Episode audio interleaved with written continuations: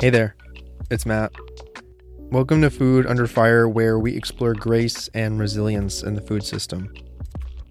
I think the people who inspire me most in life are the ones who keep getting back up. If one decides to pursue a self made career or a creative endeavor, they will inevitably get knocked down. They'll be told they can't do it, they'll get laughed at, and they'll fail. It has to happen at least once, and if it doesn't happen, you're probably doing it wrong. And when it does happen, what you do next is crucial.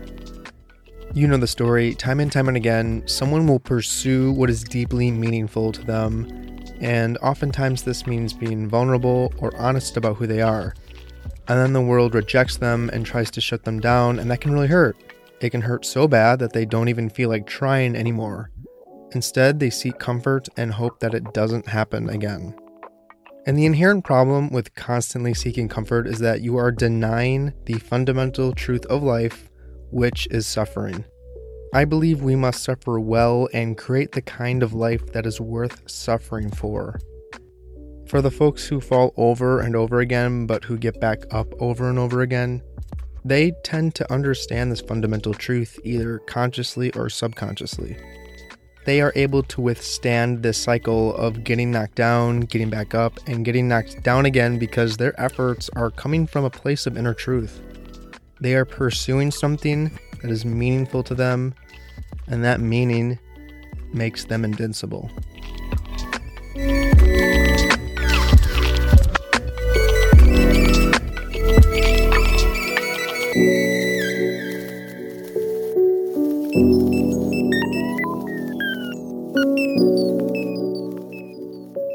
Before we get into today's episode, be sure to follow the podcast on the official Instagram page, which you can now find at Food Under Fire Pod.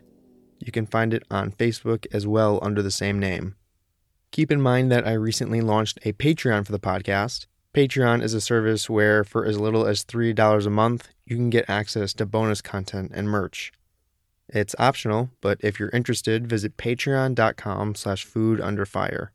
That's P-A-T-R-E-O-N dot com slash food under fire. Find the link in the description as well. And of course, if you enjoy the show, consider subscribing on Spotify or Apple Podcasts. You could also share with a friend or leave a five star review on Apple Podcasts. Food Under Fire was recently featured in the top 100 food programs across all of Apple Podcasts, and that's all thanks to you rating the show, downloading, and listening and I can't thank you enough. Mona Negasi and her partner Jesse Hedman like to joke that they're essentially human cockroaches.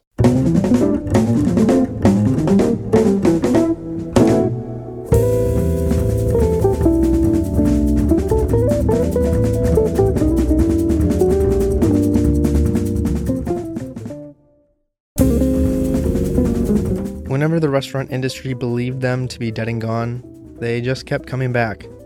It all started in late 2017 when they opened Just Us in Lower Town. It was an eclectic, punk infused restaurant that put a major emphasis on approachable fine dining, community events, and burgers. I saw them as a unique outlier in the scene. They were edgy and youthful. But soon enough, the crew got hit with a nasty surprise their landlord decided to jack up the rent five times. This was a tragedy not only for them, but to the other tenants in the building. This pushed them out, and I was pretty bummed, thinking I would never hear from them again. But then I did hear from them again. Still in St. Paul, just this time on the other side of Lower Town. I was thrilled because this new space that they had found was way bigger. They had a chance to hold more people and host even bigger events, and even though they faced a slew of old building problems, the new arrangement was perfect. Just Us was finally on its way to become huge. And then COVID hit.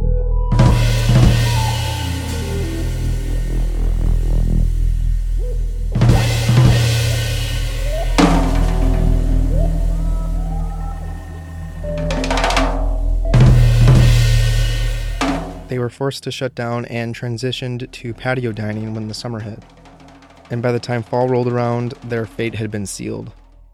On November 15th, 2020, they made an announcement that they would be shutting down indefinitely. This had marked the end of a three year journey, and they had lost half of their original founders since then. Only Mona and Jesse were left. Soon after this, they announced the loss of their original namesake. The Just Us brand was no longer theirs, which was confusing because the restaurant actually reopened under a different party. You'd think that at this point, Jesse and Mona would be dejected, bitter, and ready to do something else somewhere else. But this was not the case. Not in the slightest.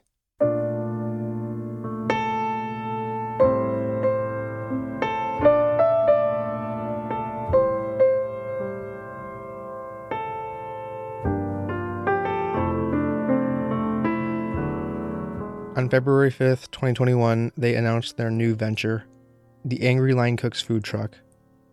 Partnering with their friends Colby, Dan, and Liz, Mona and Jesse were back yet again. I was stunned. These folks could not be stopped. As of writing, they have raised $12,000 on a goal of $20,000 to get this new project off the ground. Of course, being the person I am, I had to talk to them about their journey. So I decided to pay them a visit in Lower Town St. Paul on a Tuesday morning to hear about their journey and how they're feeling at this unique juncture in their careers.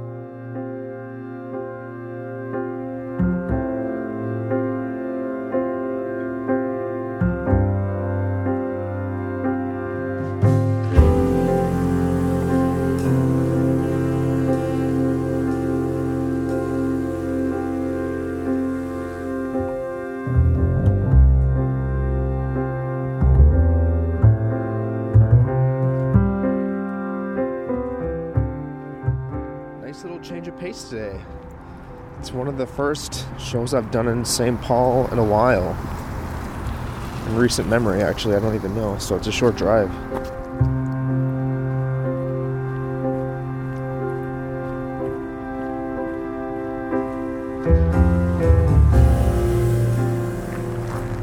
I want to talk about the weather so bad, but I, I won't. I promise.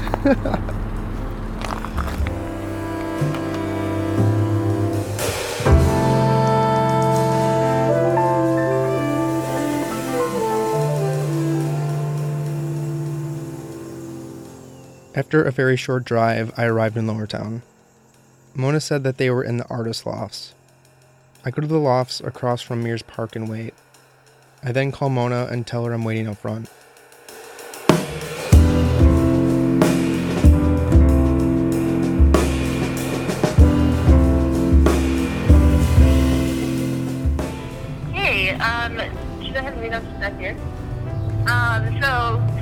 You, we're in the back right now, like in the alleyway.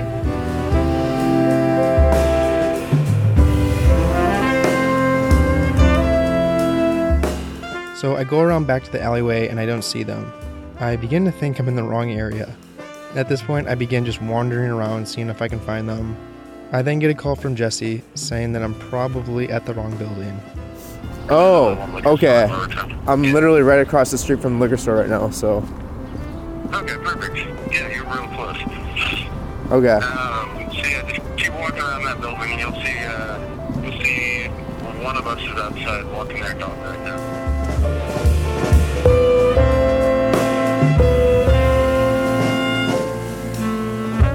So as we're talking, I get redirected to the correct alleyway. When I get there, I see a few people outside. Hi. Now, which one of the angry line cooks are you? I'm Liz. You're Liz. I'm Matt. Nice to meet you.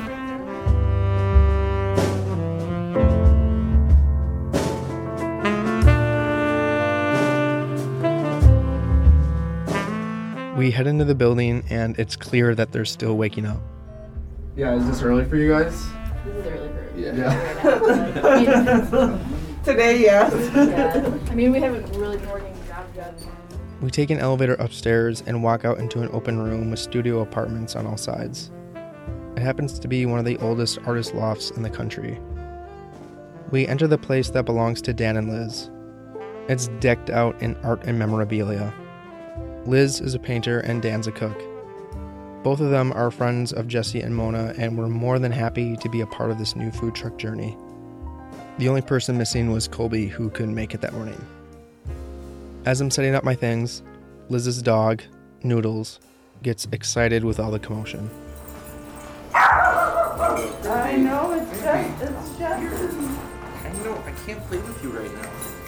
it's not little. Honey, ev- everyone did not tell to play with you. Finally, I'm just about ready.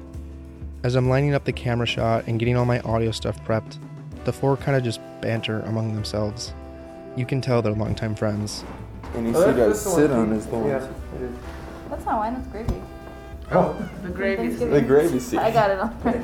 you just broke it in. It, it's just a little wobbly. It's still put together though. Just don't rock back in it. Don't like Sneeze really hard. coughing or yeah, don't sneeze. If it's good audio.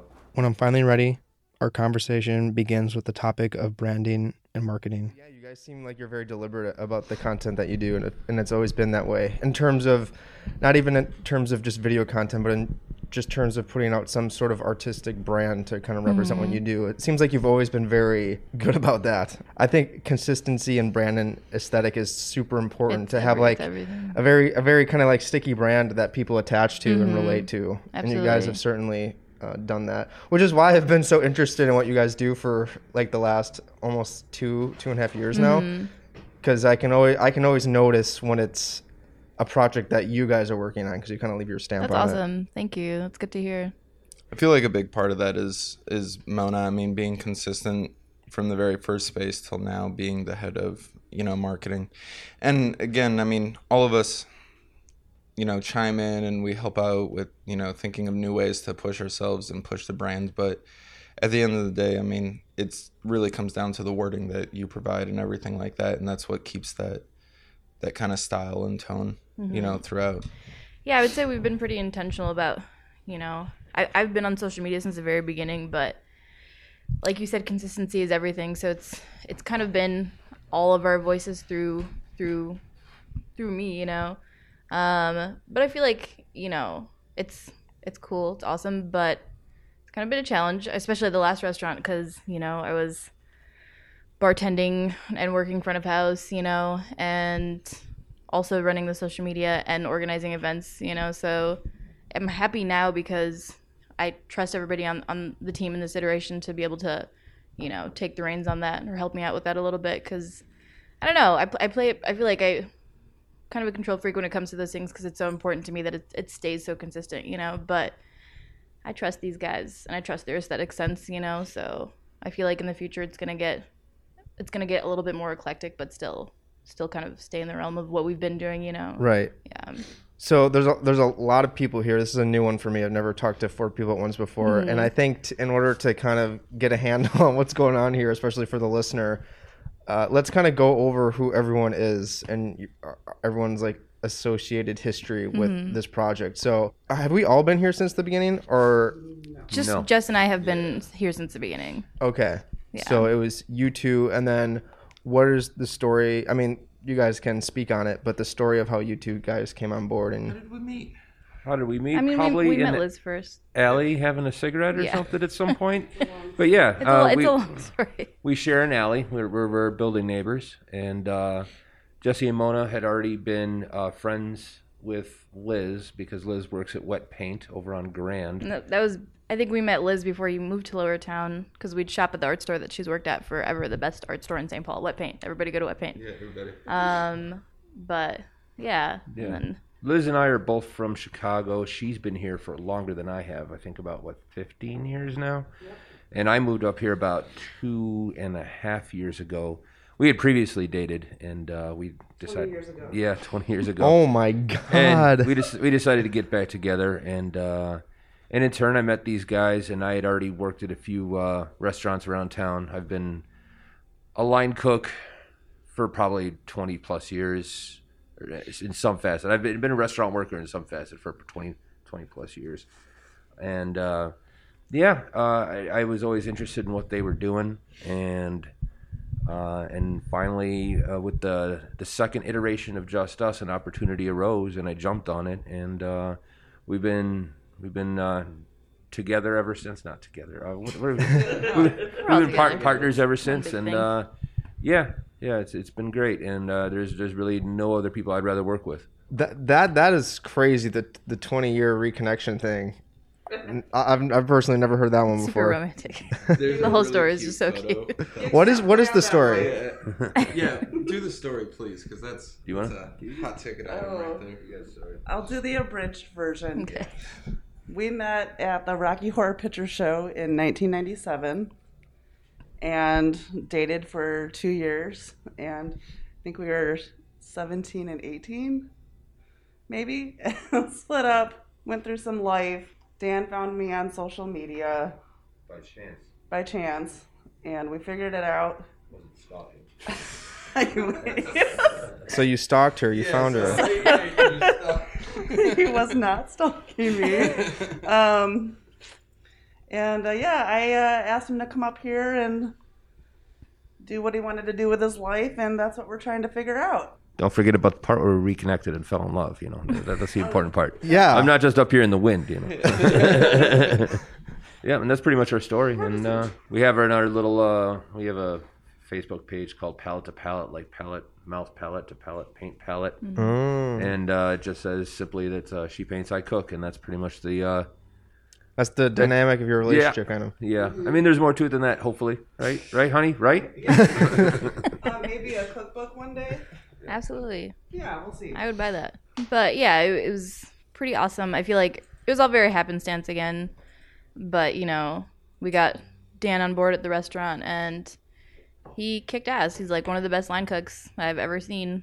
And so, yeah, you know, initially when we decided to do the food truck thing, I mean, in the very beginning, it was just going to be me and Jess. You know, we were kind of like, um, I mean, there was a lot of ups and downs working in a team kind of dynamic for so many years, and um, so we were kind of like, let's just go it alone. Let's just see how that see how that works out, you know. And but you know, Dan right away was kind of like, I want in on this. I want to continue working with you guys. And at that point, we were kind of like, heck yeah, it would be so much easier if we if we weren't doing it by ourselves, you know.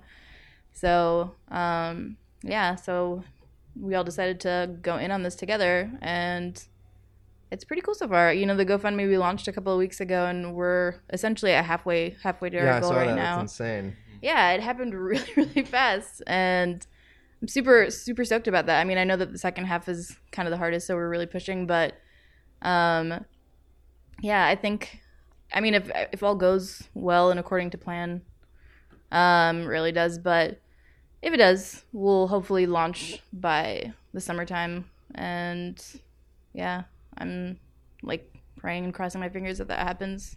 But if not, then it'll happen, you know, in the fall. Whatever. It's it's gonna happen when it happens, Yeah. you know. But I mean, what's nice by like crowdfunding like this and working off of a GoFundMe campaign, theoretically, as soon as we get a nice string of warm days, which we should be getting right now, uh, It's gonna be 50 this weekend. Yeah. Oh my god.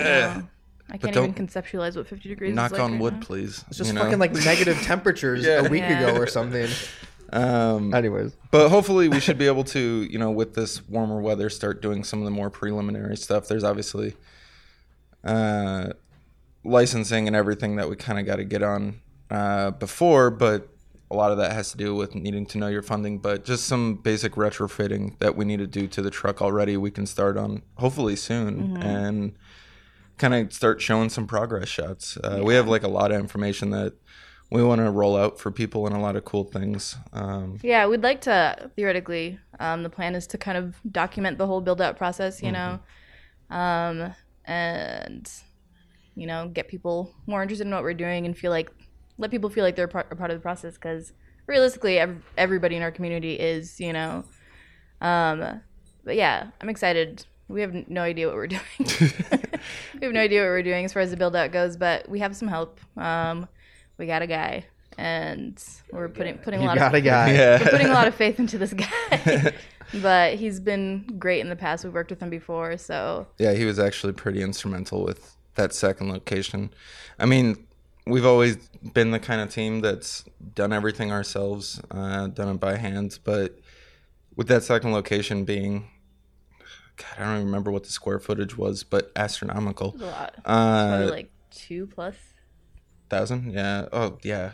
I want to say it was two to four. it was at least four, and then if we're counting the basement, which let's not count the basement. Either way, um, yeah, it was just it was a lot, and there were certain problems that came up that we weren't able to tackle alone. And this gentleman had a connection uh, uh, to us early on, and so he came in, kind of helped us out crucially with the build out um, there. And so, yeah, we're pretty confident with working with him now. I mean, one of the things too is we all are brushing up on our how to build a food truck knowledge. You know, YouTube is a great resource, obviously, uh, for that. But you know, thankfully, we know all the important things we need to know from building restaurants. Now, you know, now we just need to figure out how to Condense it. shrink it on down. Yeah, honey, I shrunk the restaurant.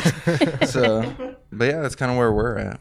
It's kind. Of, it's funny that you made that comment about we don't know what we're doing because Mm-hmm. it's almost you're saying that as if other people do. Yeah. Right. No, but I guess that we're, no we're one knows what they're figuring it out. doing. No. More people. There, there's just some people that are better at convincing you that they do know what they're doing. That's very true. I feel like I've true. gotten pretty good at convincing myself that I know what the hell I'm doing, you know. But it's the fake it till you make it thing. I, I feel like I fully believe that. I fully believe in that. I feel like, especially working as a freelance artist for so long, you know, sometimes you take commissions based on falsities, just based on saying I can totally do this thing for you that I've never done before, you know.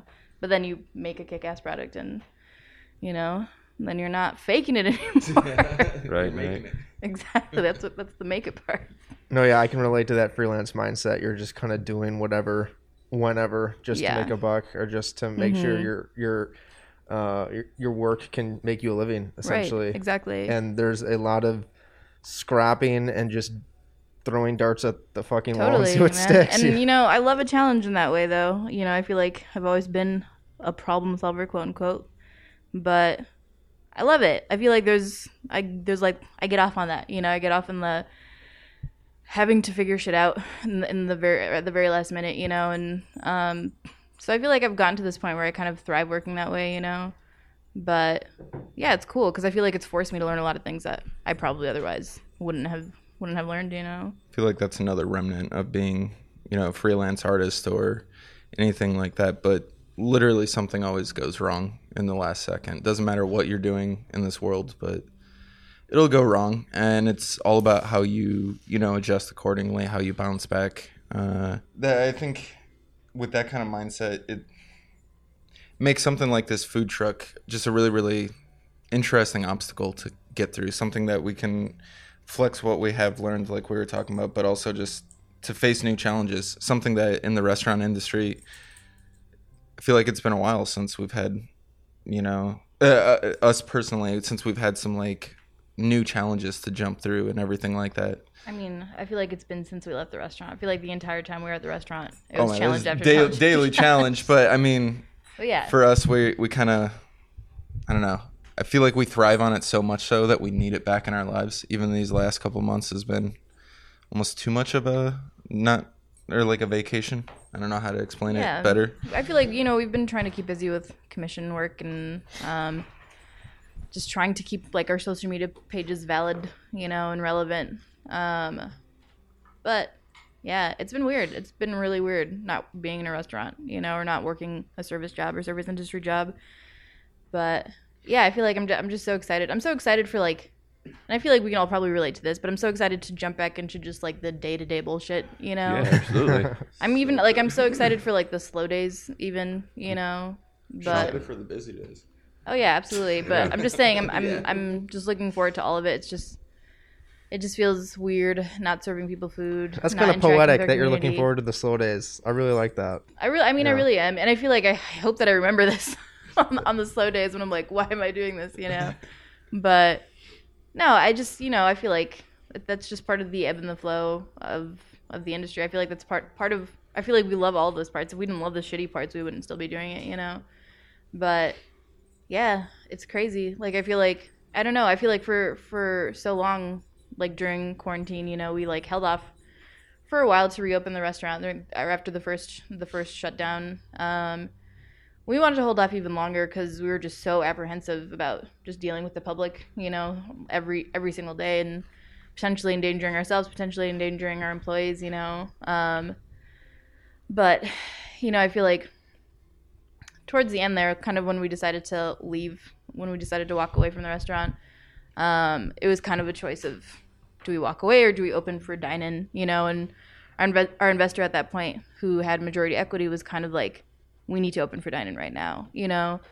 So for us, part of the decision to walk away was kind of, it was kind of like a moral standpoint. You know, I totally understood where she was coming from because she had so much money tied up into it. You know, we had a lot of money tied up into it too, and a lot of like you know sweat equity tied up into it, but um we just we we couldn't we couldn't in good conscience at that point you know it just didn't feel right opening up for dining and we were kind of we didn't really have a choice you know so again she kind of made her choice for us but so i feel like yeah i don't know. I'm just excited to be able to do this in a way that feels feels right and feels safe you know and um yeah. And also too hopefully by summer you know restrictions are lessened a little bit and um yeah people are vaccinated. Hopefully we're vaccinated by then. Who, who knows? Yeah, it's it's hard decisions like those that you made, uh, in my opinion, correctly, and and your and your guys' Jesse and Mona's work ethic, and just the the lack of the usual hierarchy that you see in most restaurants is one of the reasons I've stuck with them for as long as I have, and I always will.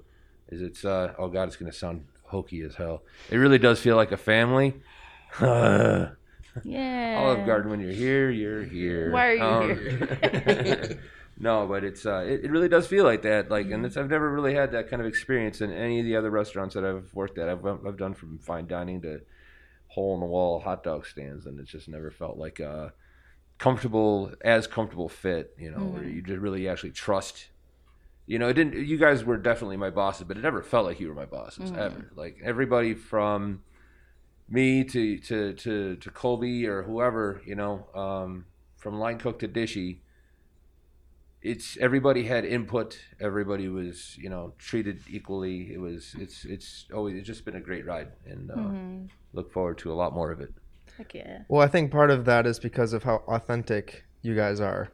And I think that kind of removes the hierarchy part because uh, you're just like, let's operate as real human beings and just cooperate and not just add some weird political I'm above you and you need to act a certain way. It's just like, i mean let's yeah. just be real people. Let's just be ourselves and see what happens. I what feel happens. like I've, I've always hated that shit. You know, I feel like I've never really like responded super well to authority, unless I have good reason to respect you. You've shown me, you've shown me that I can, I should respect you. You know, but I don't know. I feel like that was kind of the thing from the very first iteration of the restaurant. I mean, the thing with the first restaurant was all of us were just super burnt. I mean, all of us were at the point where we were so ready to like walk away from from the service industry, you know, and um, we're like, let's do this. Let's let's work for ourselves, you know, and let's be our own bosses. And um, I feel like that kind of remained. That was like the spirit all throughout. Even in the second restaurant, when the investor came on board, technically at that point, again, she had majority equity, but she was very much in the background. It was we were still running the show. You know, all the employees knew us to be management, and um, but I feel like even so, it was everything was always, always, always just super collaborative. You know, from menu planning to planning the cocktail list. You know, everything like absolutely everything was was pretty. I feel like pretty equally done. You know, and I feel like I, I guess that's to say like if you had if you showed that you were interested in collaborating in that way.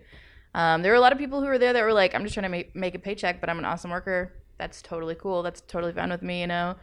But I feel like it happens too often where people are, I mean, I've worked so many jobs where I've just been like so excited to be there, like to just be present and to be contributing like creatively and conceptually, you know? But I feel like most of the places that I've worked, it's kind of been like, that's not really why you're here, you know?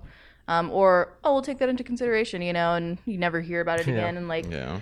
so I And then feel like yes, dangles. but I feel like you know Dan and plenty of our other cooks, everybody was just so excited to contribute in that way. So for us, it was like hell yeah, like let's do this shit together then, you know. Well, and it really felt like it was close to the original vision of the first restaurant, which was a chef collective. And I mean, kind of with the language of that, we didn't necessarily mean you had to be a cook background. Everybody by nature is a chef. We cook for ourselves at home, even if you don't cook in a restaurant, you you cook. And so with that first restaurant, even though it was only five of us, we really wanted to make sure everybody had input. Going into the second location, bringing on a staff of 30, 15? was I don't remember. it was like 20 at the beginning. so. Yeah, because when we first launched, it was obviously pre-COVID, and so we had a pretty um, medium-sized staff. But yeah, it was one of the fun uh, fun aspects of launching that was trying to make sure that we could keep the vision intact, and I think we did a really good job, especially then too once COVID restrictions came in, and you know we kind of went back to a smaller team. That was, you know, a moment where we literally all sat down, much like this, in a circle and just figured out what that restaurant was, what the model was Right. at that point, Yeah. COVID wasn't something that was only affecting me and Mona, or only affecting the investors, affecting all of us. And so we wanted to make sure everybody's input and everybody's safety and everybody's whatever was the most concern. And so, you know, I, I feel like the food truck is just a natural evolution of that. Uh, being able to stay with a small team, being able to stay into, you know, this socialist communist uh, work regime that we have. Uh, I don't know. Yeah, it just feels like the the next logical step. So I'm really excited to take it on with you. And also, I love you. You're so kind.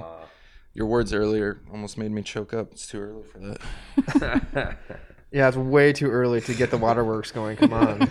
Sorry, I'll go back to my usual emotionless self. yeah, just be emotionless. I would prefer to, for to you to make very bland, boring statements.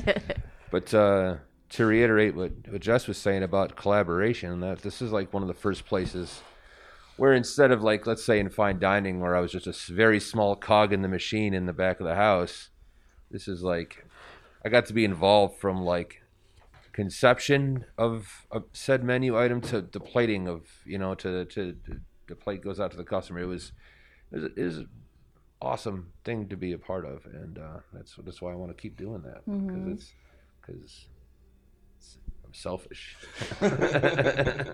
We're all selfish. Come on. In everybody, you know, I feel like everybody should everybody should feel like they're having a good time while they're working, and you know, I feel like it's totally possible. It's totally possible to strike that balance. You know, I feel like first and foremost for me, it's work ethic. You know, but secondly, I feel like that's part of part of a good work ethic is being able to not not look like you're sweating while you're sweating. You know what I mean? Like, so yeah, I feel like um, Dan was awesome in that way. I feel like Liz has been awesome in that way at Wet Paint. She's been there for what, 15 years? 15 years, and she's been holding it down. And again, best art store in St. Paul.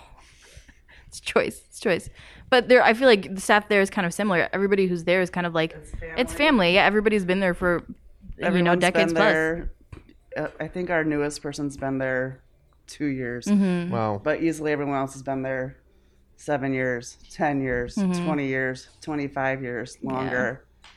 Um, and that's that store is very familial too. I feel like you can feel that too when you're in a place like that, you know. I feel like you can feel that anywhere, really, you know.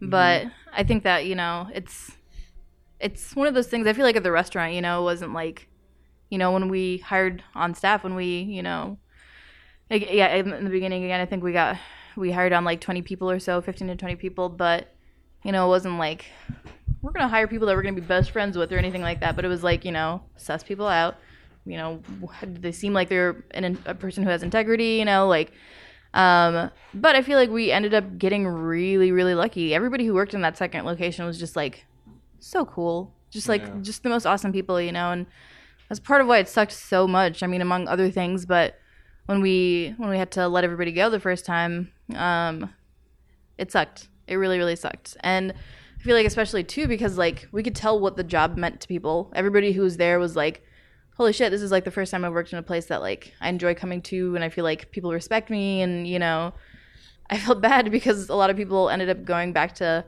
less than ideal positions where they were kind of being exploited again, and you know, such is the nature of our industry. But I wish that we could have a big operation again just to like employ all those amazing people again, but maybe one day, who knows? But right now with the food truck, I feel like that's a huge priority for us is that all of us are making sure that one another one another are, are taken care of, you know, and obviously there's not going to be there are no benefits or anything like but I feel like again so I feel like there's so there's so much to be said about being in a place where your ideas are respected and people are excited about your ideas, you know, and I think that that that does a lot for your soul even. I'm excited to see where this goes cuz who knows what could happen with the food truck down the line, you know. I would love to at some point in time if it was possible expand this and bring bring more people bring more people onto the team, you know, and one thing that me and Jess have always talked about is um, doing like an events, like a venue again. Who knows? Who knows what the future holds?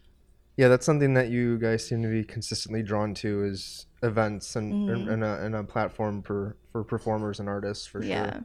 I would say just yeah, community in general. Yeah, honoring artists, you know, Mhm. building that sense of community. a big reason why that might be so important, at least for us, because you know, even with the first location, that was a super big priority for me and Mona was to be doing the Zine Fest, doing you know open mic Tuesdays, and various other uh, events inside even that really tiny first space. But I think a big part of that is because of our backgrounds. I mean, I came from a small town. Mona eventually was in a small town for formative years. So both of us, I think, when we needed it most, felt a lack of community uh, and a lack of whatever. I mean, certainly we had friend groups and everything like that, but in at least where I was, it was a desolate little small town where you know, again, old saying is more liquor stores than there is churches or whatever, and there's more churches than there are people, or I don't know. Everything sucked there, and so. um you know, being able to be here in the cities, being able to express, being able to cultivate and build and foster like, you know, new community, uh, as well as already, you know, uh, joining up with already established communities and everything like that, bringing everybody together, especially in a downtown.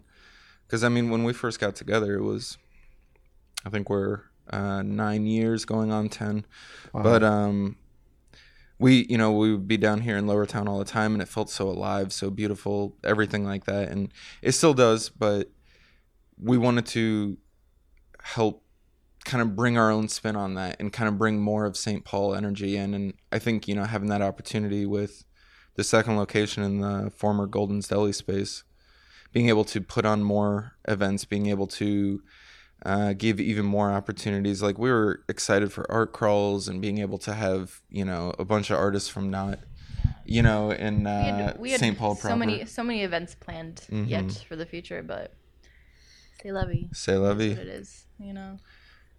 But yeah, I mean, uh, so uh, moral of the story: events, community, Yeah, fostering absolutely. relationships. Yeah, again, for years before Jess and I even met, both of us were organizing events, you know, Mm-hmm. and I was showing my art and like live painting at shows, and um, we've both always had lots of friends who are musicians, so we've you know booked shows for bands and run mer- ran merch tables, like helped you know what I mean, help organize tours, things like that. Um, but we've all, ver- I feel like both of us have just always been like that's just so much a part of the passion for us too, you know. So that sec- second location was it was awesome to be able to tie all of those things together, you know. Um, but with the food truck, we're just gonna try to get a little creative. Um, I mean, it would be great to just pull up at events or you know, vent or get vendors licenses to you know serve food at events like that are already existing events. But also, we have tons of events or tons of ideas for outdoor events that we'd love to organize, you know, and um, we love we would love to to be able to just like um, we had a little busking stage at one point in time. We don't have it anymore, but we'd like to build a new one and just like put it next to the truck and see what happens. kind you of know? encourage that almost open mic mentality, but Mm-hmm. open platform. Something that again that Lower Town used to do. What what was it? Just for art crawl, or was it First Fridays too? Uh, It was, it was both. It was Art Crawls and First Fridays, but there was a collective down here um, that I was kind of loosely associated with, but it was called Fourth and Wall, and um, it was awesome. This was at a point in time, and this wasn't even that long ago. This is like, you know, less than a decade ago or so, but this is essentially was my intro to Lower Town. Um, it was crazy down here. Like it was like open studios all the time, you know, and like everybody knew everybody. Everybody was walking around with their drink in their hand, just walking down the street, just talking to their neighbors. You know, it was great. And um, yeah, so during during uh those during some of those events, they would uh, that collective collective would put a bunch of busking stages just on random corners, so like there'd just be people making music everywhere, you know, and it was sweet. And that was part of, or that was a big part of the draw to eventually live down here. And like Jess was just talking about, we were kind of hoping to to make our space um, in the old Golden Deli or area or space. Um, we were hoping to make that kind of like, you know, the last kind of wave of like crazy kooky art things in Lower Town, but it won't be the last wave. There will be more. I mean, it's going to take a lot of work. If I'm being honest, this is kind of a conversation that's been happening in the community. Community is how do we make this the artist neighborhood again? You know, and there's still tons of artists who live down here, and they're doing their thing. They're all working artists, you know, and um, so I feel like we just we need to cultivate. We need to cultivate the community again, and um, again, that's kind of this ongoing conversation down here. And I feel like there are a lot of people doing really awesome things, but um, yeah, I feel like COVID obviously didn't help. Our crawls were kind of a bust, you know, this last year, but which sucks because that's so much. That's so much a part of how people down here make make their income, you know. Yeah. But yeah, so but th- I feel like we did manage to do a little bit of that in our time at the restaurant, even though it wasn't very long. It was awesome seeing a bunch of like the old heads in the neighborhood come out and be like, "Oh my god, this is just like old times," you know what I mean? Like that's exactly what we wanted to happen. While also being able to cohabitate a space with new voices Mm-hmm. and you know new bodies who I know probably had some of the people that we uh, had coming through had never even really heard of Lower Town or never really you know there are certain landmarks down here that people Mm-hmm. knew about but Which is crazy I to me. mean, It's yeah. downtown St. Paul. It's the capital city. It's the downtown area of the capital city. You know. yeah But I feel like still so many people are like, "What even happens in downtown St. Paul?" You because know. that's the underdog you know chip on the shoulder that I feel like everybody which is beautiful I love it I'm, a, I'm an underdog we're all underdogs Yeah, it is beautiful, but also we out here. Yeah, we're out doing our here, we're trying to do stuff. You know. Yeah, that certainly takes a concerted effort, which again, as you mentioned, has been kind of hampered by COVID. Because in order to have Mm-hmm. an active community, you need to have a lot of concerted activities occurring, and it's just hard to Mm-hmm. Yeah. plan events. It's hard to do get-togethers and stuff like that It during is, this time. it So, is. I just imagine it's going to be one of those slow and steady evolutions back to some Yeah. entering into a new era. Who knows what that'll look like? But yeah, you're right. It is going to require a lot of work, but it's it's worth it. And I can kind of relate to not having that a lot growing up because I was almost in the opposite situation, kind Mm-hmm. of living on in a suburban area of Milwaukee, and that even felt isolated in it Mm-hmm. in its own way. And that's one of the reasons why I love living here and doing this program is I kind of get to be a part of a tribe or a community, Mm-hmm. and that's why I've um, been attracted to other things that provide me that same feeling. So Yeah. that's been one of the, that's definitely been one of the hardest parts about the virus. It's just taken us away from that community Yeah. feeling, Absolutely. and Yeah. whatever we can do to start uh, cultivating it and bringing it back, we need to start doing now. I mean, that's why I think so too. that's why I personally, because as soon as this th- it became real that this virus was a thing, I started this show immediately because I Mm-hmm. was just like, I this is gonna be bad if I don't do something. Right. So so I have this and I have a few other things that are keeping me connected to something and that's kind of what this food truck is. Like you guys are Mm-hmm. getting this food truck started to rebuild once again and that's actually another thing that I wanted to talk about. It's just it's crazy how many times you guys have been beaten down and you just come back up. It's fucking insane. We're cockroaches. we always say that we're fucking well, cockroaches. well, the cool, well, the cool part is th- though is that what'll happen is that you'll see a place shut down and then you just won't hear from them again or something like that. Mm-hmm. But you guys have been shut down so many times and you just keep coming back. it's kind of a joke. Like we're just like reanimated. But we're like, I think that's really special though, and maybe you guys don't give yourself enough credit for that or something. But I I, appreciate think that. I I think that's appreciate I think that's really special, and I also think that is a sign in itself that you were in the right place in life. I, yeah. Because if you just keep so. trying I'd and trying so. and trying and trying, I mean, Well, I obviously there's that- something I there. think You the know, thing that's so funny why I say it's a joke is like, it's like hilariously tragic, you know? Because I feel like it keeps happening too, where it's like, it's it. I feel like it's always when it's going so well too. When it, like, like, yeah, in our in our first location, like you know, is um. We were there for a little over a year or so, those and first six months it were- was it was great. Like it was going great. Like you know every single every service was like full. Mm-hmm. um every bit like you know we are getting great reviews like really cultivating community at that point with the open mics you know and so it was it was just so awesome. Like we i feel like we were like really hitting our stride and then you know landlords filled the building out from under us. Developers bought up the building trying to raise our rent like nearly five times. We were like fuck this. Like we just can't do this you know and so then you know we found the second location and again, I feel like things were going so well right before COVID hit. But I mean, I feel like I'm sure a lot of people can relate to that. You know, I know a lot of I know that a lot of people were in the same boat. Like we opened like we opened in December. You know, so technically the virus is I already remember here. and We that. opened. Yeah. You know, Well, I remember that. I remember stopping by because I was writing a piece about you guys for Mm-hmm. Eater, and I was like, "Holy shit, these guys are set! I'm so happy for them."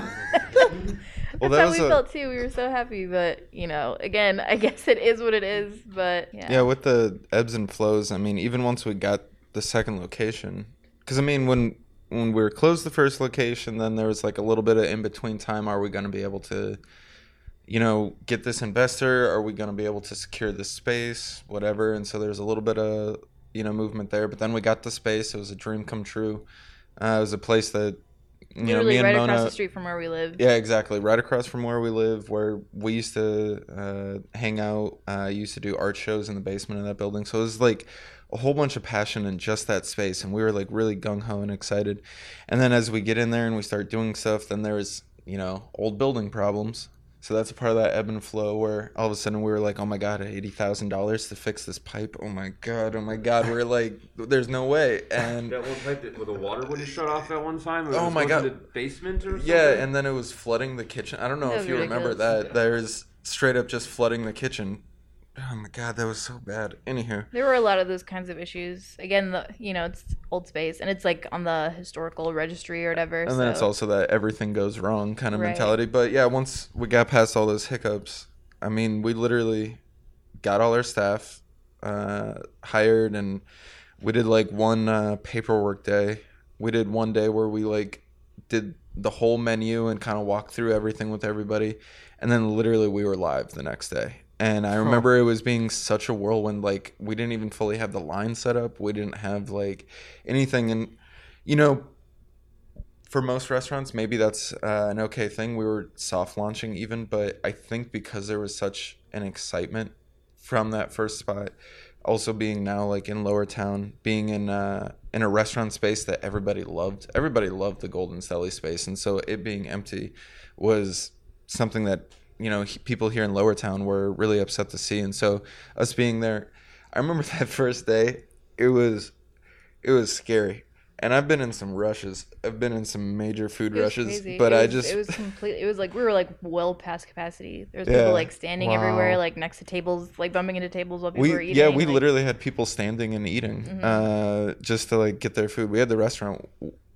Yeah, I mean we're past the point of legality here. It was way over capacity. like it was just, and you know that was a conversation in the middle of all this while we're trying to set up the line, while we're trying to make sure you know people knew how to cook the menu and everything like that again on the basics of just opening a restaurant we're then also like oh my gosh we should have gotten like security we gotta like be like stopping people now at the door like and again because of that capacity thing but you know ebbs and flows. There was also a show going on. Yeah, it was. Yeah that was madness. actual grand opening So there was like weekend. half of the place was full just for people who were there to see that the musical acts, you know, and and then there was the other half of people who were just there trying to like enjoy their dinner. like it was crazy, but I feel like it all worked out. I feel like you know, Yeah. it seemed like everybody had a good time for as far as I know. So Yeah, I was there as a, I was there as a customer on yeah, opening day. I Yeah, remember I that. was, I you was, guys, you guys. the food was down. good, and I was worried about you guys in back. like, there's no way this isn't chaotic back there right now for them. Yeah, it was crazy, but it was great. It was a great time. But yeah, so now we're here and we're trying to rebuild again, you know, and I think that, you know, I mean, food truck has always been like a dream of mine since I was a kid, you know, and um, I didn't really, you know, I couldn't foresee that it was going to happen this way, but it did. And we're kind of at the point where we're like, we, you know, we don't really have the resources to jump back into doing another restaurant right now. And, um, and it was just so much too. And, you know, I feel like, you know, again, both both of us, all or all of us, you know, are, are artists. Three of us in particular, visual artists, you know, and um, working at the restaurant, especially at the end there, me and Jess were working well past ninety hours every week, you know, because we had to keep reducing staff and keep reducing staff and keep keep reducing staff. So we had to keep just filling in those hours on our own, you know, and so it was at a point where we were just so exhausted and like we couldn't, we had absolutely no time for anything outside of our lives, like you know there was hardly time to like make sure that we were like feeding ourselves, you know, consistently. And so And at that we were, at that point, there was like absolutely no time to be making art, and so we were so removed from that for so long, and like that's such a big part of of, of who we are, you know. And so I feel like with the food truck, I'm super excited because I foresee it. Hopefully, I mean, I know it's going to be a shit ton of work, and I'm excited for that. and I'm ready for that, but you know, I'm really, really hoping that we can find some balance in our personal lives, you know, and I'd love to just be making art more consistently. And I think that it kind of makes sense. I feel like everything's kind of like aligning perfectly right now for the food truck. I mean, again, like with the pandemic, with the with the virus, I feel like the food truck seems kind of like a no brainer right now. And I know a lot of people are jumping on it, which is actually super exciting for me because I think that this summer is going to be like the summer of food trucks. You know, I think it's going to be super awesome for food trucks around here. And exactly, exactly. Yeah, that's what I was just thinking, like a food Mhm. truck park or something. yeah, sort of totally. deal. I'm so down for that. I know that there was they used to do the food truck fest on West Seventh, but They are opening a new park. Was that there in is that like there's the Yeah. Food truck park. Well, yeah, there's that one. I But- yeah, I just was reading about it the other day. But yeah, I would love to. I would love to. You know, just find a fleet of other food trucks who just want to like show up at a place and just like you know have some music, whatever. Well, and then you know, with with uh, kind of what we were talking about even before with uh, community, everything like that.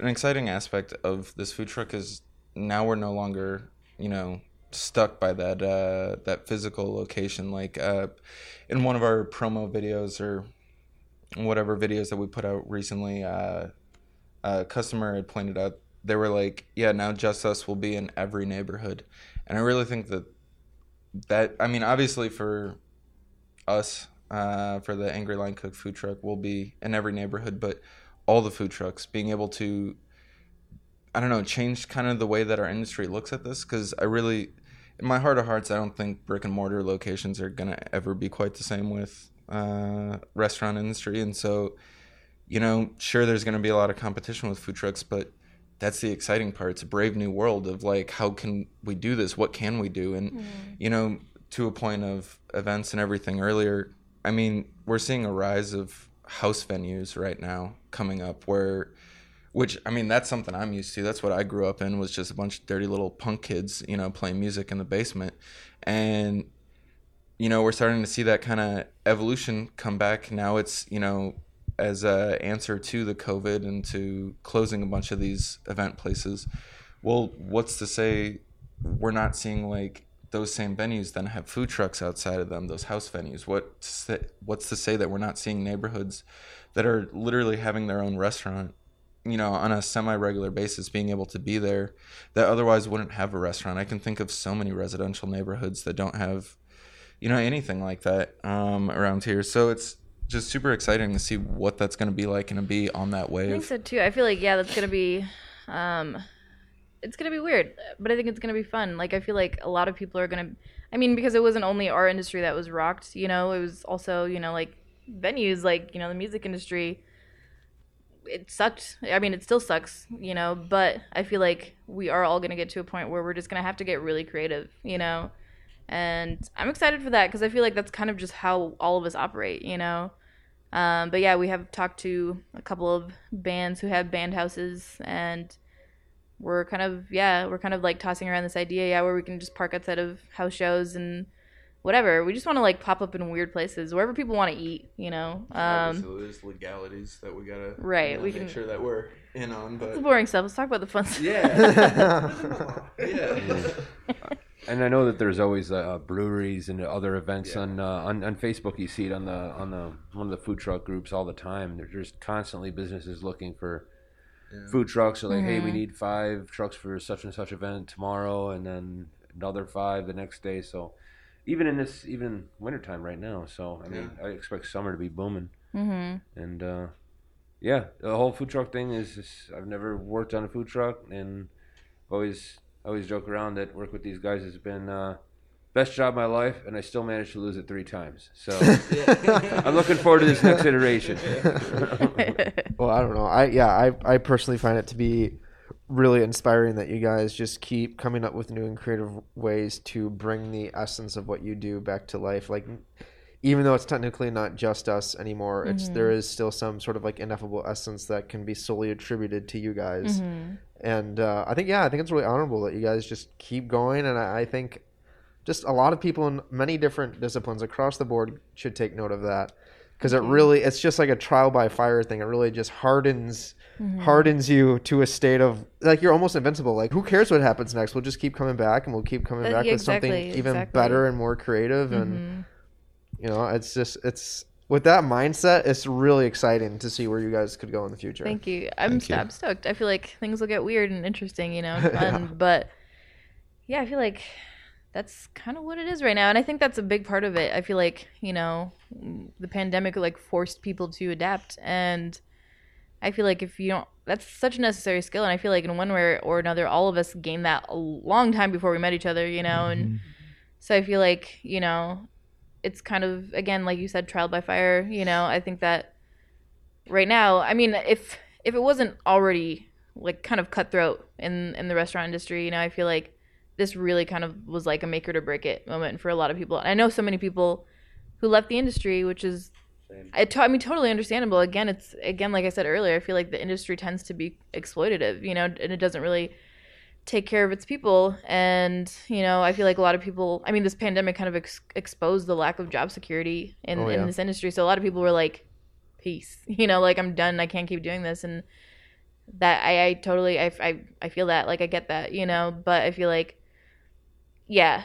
After that to like come back to it I, I think that like that again that really really like you said earlier i feel like says or shows that this we kind of are where we need to be right now. And yeah i think that i'm excited. Like honestly i feel like at this point there's like so what nothing can really surprise me at this point you know? I feel like nothing can like really like nothing can really shake us you know? And so yeah i'm i'm excited to like put all all of this to kind of like apply everything we've learned into this new iteration you know what you were saying earlier about like it being inspiring everything like that i really just to my core feel like part of our message has always been an example.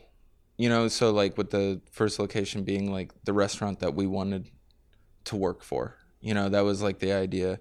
Um, creating rules and structures of respect that was the way that we wanted to do it uh, then going into or that w- what we had wanted to see in like in the industry being that example has been just a huge aspect for us. And you know even at the very beginning when it was just uh, still an idea uh, i remember we had been dreaming for years about having our own place. And you know it's our society uh, but you spend enough time in it and it'll break you down and it starts telling you that you're not able to do something uh, you're not good enough to do something whatever. And i think we were really stuck in that headspace. Uh, but being able to be on this ride being able to go through all these restaurants and now this food truck uh, it's hopefully been something that yeah is really really inspiring to the next wave. Because if i'm being honest i love this city and i love minnesota but right now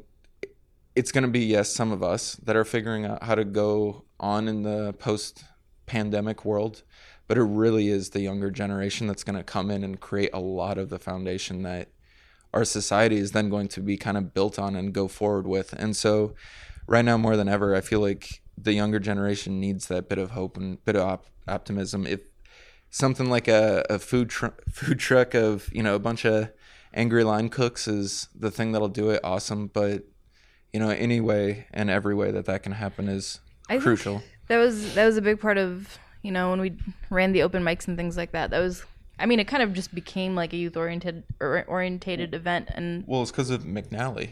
Uh, it was we started the open mics directly. It was we heard mcnally was closing. We never went to mcnally but a big college in downtown st paul. Sorry i didn't mean to cut you off completely but um but yeah i feel like that was that was pretty cool too because i feel like a lot of like young people kind of started frequ- frequenting frequenting frequenting the restaurant and it was cool for them because i think that they like saw us working the place or running the place and they're like hey they don't look that much older than i am you know like what's the story guys? And you know i feel like that was really awesome to see and you know i mean there was so many you know so many of the kids that would come through that would be like this is so cool you know like oh my god you know whatever like i want to i want to do this like are you guys hiring? Like that kind of thing you know and like we did end up hiring some of them in, in the second location you know and but i feel like yeah that's an awesome thing and i think that you know i don't know i feel like eh, that's with any industry i feel like the, the young people are going to take the reins you know but i hope that you know people kind of cultivate the youth more in our industry because i do worry i do worry about the future of our industry a lot you know i think that i don't know i feel like obviously chain, chains and corporate restaurants and franchises will kind of always prevail and we're kind of always going to be the underdog in a way but I think that you know, I feel like we hit a really good stride in the Twin Cities. Like I feel like our restaurant scene, it's just awesome. The restaurant scene is awesome here, you know, and um, it sucks so much to like lose so many awesome places, you know. Um, but I truly hope that people are kind of again, you know, people take this as an opportunity to be creative, and we just see like weird food concept things pop up everywhere, you know, because yeah. I mean, I know that that's been happening in, in bigger cities, but like fuck it, we're a big city too, you know, we're a big city. Uh, I mean, not even St. Paul, just the Twin Cities in general. You know, I feel like there are just there's so many awesome, awesomely talented people here, and so many people who are passionate about what they do, and so I think that yeah, I, I feel like I have in, in the last couple of years seen um, more like pop ups and private dinners and things happening, which I'm super excited about. You know, but I think again, yeah, I feel like it's this kind of like this stripped away everybody's tools, the pandemic, you know, and threw everybody out of their comfort zone, you know, and I think that again the adaptability is huge, you know. So I feel like I'm, I think that it's gonna get interesting. I think that it's gonna get super super interesting. I, I feel like the summer. I keep saying the summer because I'm like it's gonna be the best summer ever. Like I feel like just because I really wanted to be because last summer sucked so much, It you needs- know. it needs to be at this yeah, point. I, I need a good summer, but I feel like honestly we all we everybody just needs a really really Everyone kick ass needs it, summer. yep. Yeah, exactly. And so I think that if, you know, we again all get creative together and are all kind of patient with one another because we're all kind of figuring it out, you know, I think that there are good times that lie ahead, you know. Yeah, I'm looking forward to getting weird with it. You know, like and and uh, you know if the food truck doesn't work out, can we get a food Angry Line Cook uh, pirate ship next? Yeah. Yeah, absolutely. Hot dog cart. That Slash too. pirate ship. Slash, slash pirate ship. The hot dog cart will be on the pirate ship. Yeah, yeah. exactly. You have to an come aboard to get your hot dog. Tricycle, like one of those motorcycles with the sidecars, so it just shoots off. Fuck it, why not? Yeah.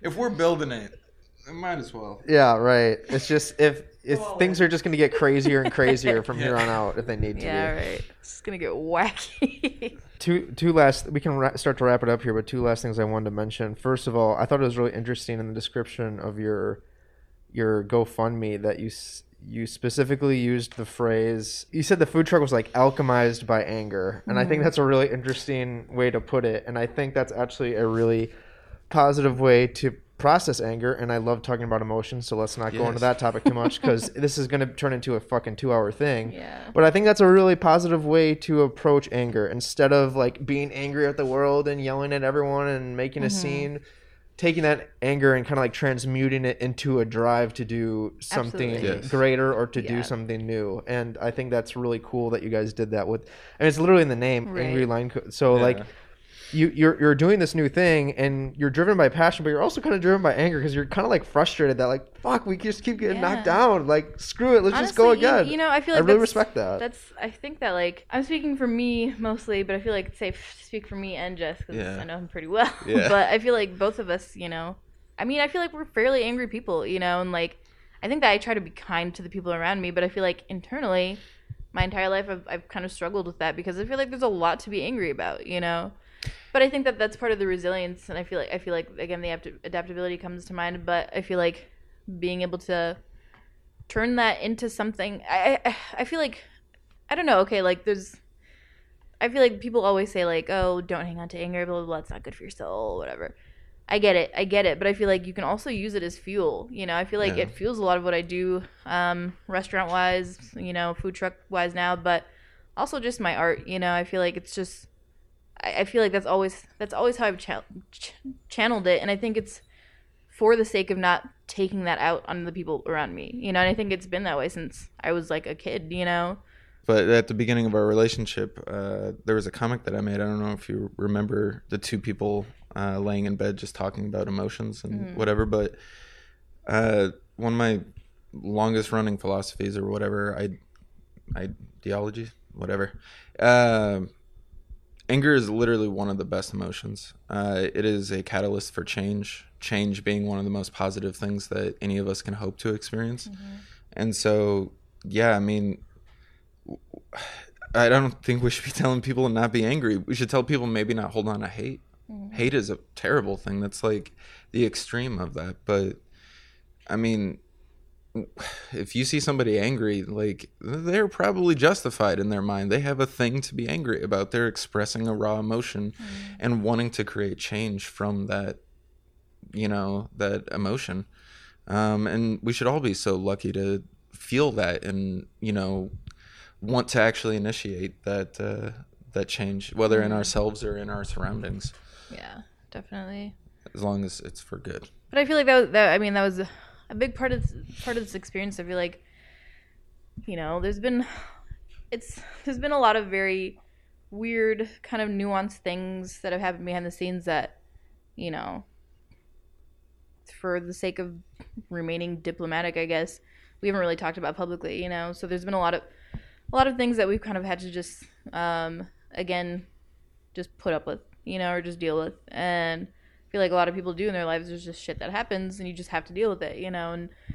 And um, so I feel like that's. I, I think that this is when you see us channeling health in in a healthy way, and when you see us cooking, that's that's when you see us ch- channeling in a healthy way. And so I think that, yeah, I honestly wouldn't have it any other way. I think that it's it's kind of just this healthy understanding and approach to anger, and you know, I feel like I think that I, again, I feel like everybody has that. Everybody has that kind of fire internally, and because I feel like you know, it's there's like this societal implication, I guess, that like you can't be angry, you know, or like it's bad to be angry, whatever. But I feel like I've been in so many situations where people just assume that I'm the angry bitch, anyways, you know. So it's like fuck it, like I will be, and I'll do it really fucking well. You know what I mean? Like, so I I think that yeah, that's that's a big part of the philosophy with the food truck in general, and I think I think that the Angry Line Cook that the name I think um I mean it's kind of like cheeky and fun, you know, but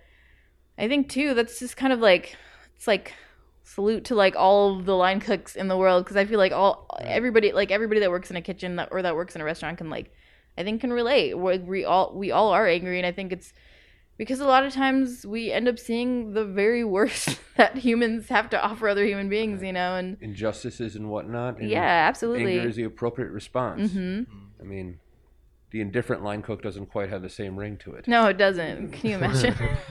At the bored line cook. Yeah. Yeah. the calm line cook. yeah, yeah, no, that's funny. Um, but no, look, we can we can kind of wrap it up there. But I think at the end of the day, if you guys ever doubt what you're doing in any sort of way, just look at the GoFundMe page that you guys have going on there. Just seeing the support roll in, and even though you're at halfway and you're not all the way there, I mean, you'll get there. And just even seeing that support, I mean, it's at that that point, it's not even about the money. It's just the fact that there are so many out people out there willing to support you just to give money to- like golden fig giving you over a grand like 1.5k So that's just freaking insane it's Just so awesome. and uh at the end of the day just look at stuff like that because that that's the community that you guys keep talking Honestly, about Honestly, and that's you know that I could cry. I could cry if I thought about it. If I thought about it too much or too hard, but that's how it's. I mean, from the beginning, like we've just been so floored by the people who. There have been people who every iteration have been there, you know, and have been down for any of the weirdness that we're coming to them with, you know, and like it's just it's just so cool and i feel like you know for us especially especially being artists for so long like there's so much of that like putting yourself out there you know? And we know what it feels like when people don't respond and it sucks you know? But i feel like so, i feel like with the restaurant like i think that a lot of people got got behind the philosophy right away you know? A lot of people got down with the whole um jaded restaurant industry folks trying to trying to be the change that they want to see in the industry you know? And so I feel like right away there were a lot of people who were like, "Hell yeah, like I'm I'm with these guys no matter what they do," you know, and like that just blows my mind. That's I just, I just feel so grateful for you know for everybody who's who supported us and now who's backing us in the GoFundMe, and you know we love you guys. you guys are awesome, you know, and um and that's one one thing that we've said time and time again and we'll keep saying it is we promise to uphold the the standard you know in any in anything we do you know uh, that's been so important for us. Like we don't take shortcuts when it comes to like flavor and when it comes to food you know? And exactly and you know because people people deserve good things. People deserve to consume good things and consume things that were made consciously you know and and we'll always we'll always offer that to people. So yeah. Well that's well that's what happens when you put yourself out there as a Mm-hmm. as a restaurant as an artist as anyone doing something that is so inherently a part of their soul, when you put yourself out there, inevitably there's going to be people who aren't down with it because they just they're like, I don't relate to that. Right. But then the people who do relate to it are going to be like, holy shit, i am super into that, and then Yeah. you kind of becomes. For lack of a better word, word a cult, but in a good way. Like uh, you kind of build a cult following because these people can really deeply relate to this thing that you're just really being vulnerable about, and there's just that's just really beautiful, and Mm-hmm. Yeah, uh, totally. that you know evolves in community, and then you just have your tribe, and I mean, there's nothing better than that. Yeah, So- absolutely. But no, let's cap it there. This has been Yeah. really wonderful. I really appreciate you guys taking the time to talk with me today. It's been so great, um, and uh, it's been super weird, surreal, and hilarious to just like keep talking to to you guys over the years. I'll never forget like just sitting down with the crew in in uh, in the first location and Mm-hmm. talking with you guys, and then talking with you guys again in the second location, Right. and then like talking with you guys at like a tasting event at a some brewery where Oh, you guys yeah, were. Oh, that test- was a fun night. I yeah, yeah, yeah. Like I've, I've, uh, I've just been weirdly connected with you guys the whole way, and I think it's because I, I'm always drawn to people who, who are very clearly authentic. So Awesome. I appreciate it, and I wish We you guys the best you, of luck. Yeah, Thank you so much. Thank, Thank you. you.